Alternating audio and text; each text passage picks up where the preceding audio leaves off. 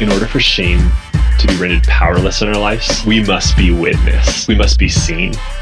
Your gifting is going to seem like things that are just very obvious. They're going to seem like, well, everybody can be this welcoming. Everybody can see that moment where I just saw. They're going to feel like anybody could do it. And that's what makes it your gifting.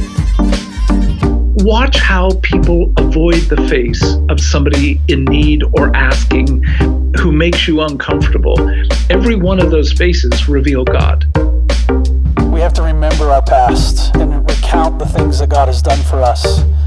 And then that gives us faith to keep going to where He wants us to be.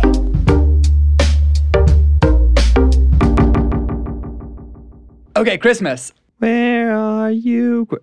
Guys, welcome back to the Edison's podcast. I am Blaine. And I'm Sam. And we also have Cindy Lou Who here at the table. But she just left because we don't have the money and we'll get sued. I thought you were going to sing the song. Fun fact uh, Darren whipped up an Anson's Christmas playlist for those of you on Spotify. And my new favorite song is Don't Shoot Me Santa. It makes me laugh. What else can we say?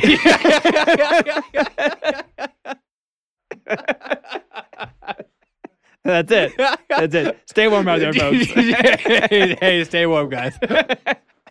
I know that we said that we wouldn't be recording any new content for you before the new year, but we lied because a couple of years ago, or maybe even last year, we decided to hold off on a full length Christmas episode because there's plenty of good ones out there. And our posture is you probably don't need to be listening to a podcast right this minute.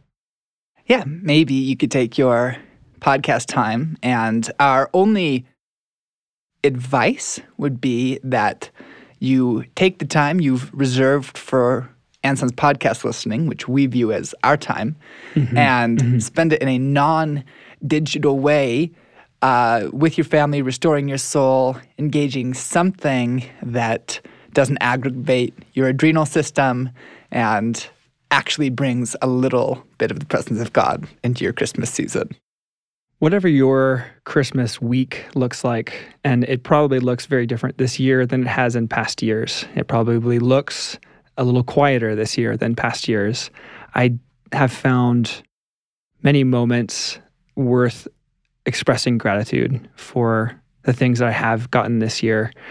And so maybe that's a suggestion for you that as we wrestle with what we have lost, what we haven't gotten, what could have been and, and what we hope will be, very likely there's not going to be a big shift on the first. That 2020 bleeding into 2021 has more in store that's going to take. And so I would encourage you to name some of what was lost and also name some of what you are grateful for as we come in for a landing with a pretty volatile year? Yeah, we did a really simple thing and say that maybe a helpful recommendation is we had our family complete fill in the gaps of the sentence. I miss blank, fill it in. I'm afraid that blank, fill that in. I hope that, fill that in.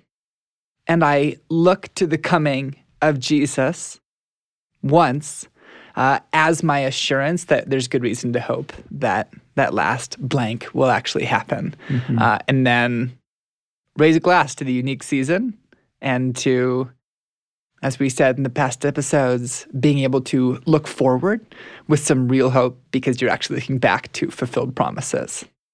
So, from our family to yours, we wish you a Merry Christmas.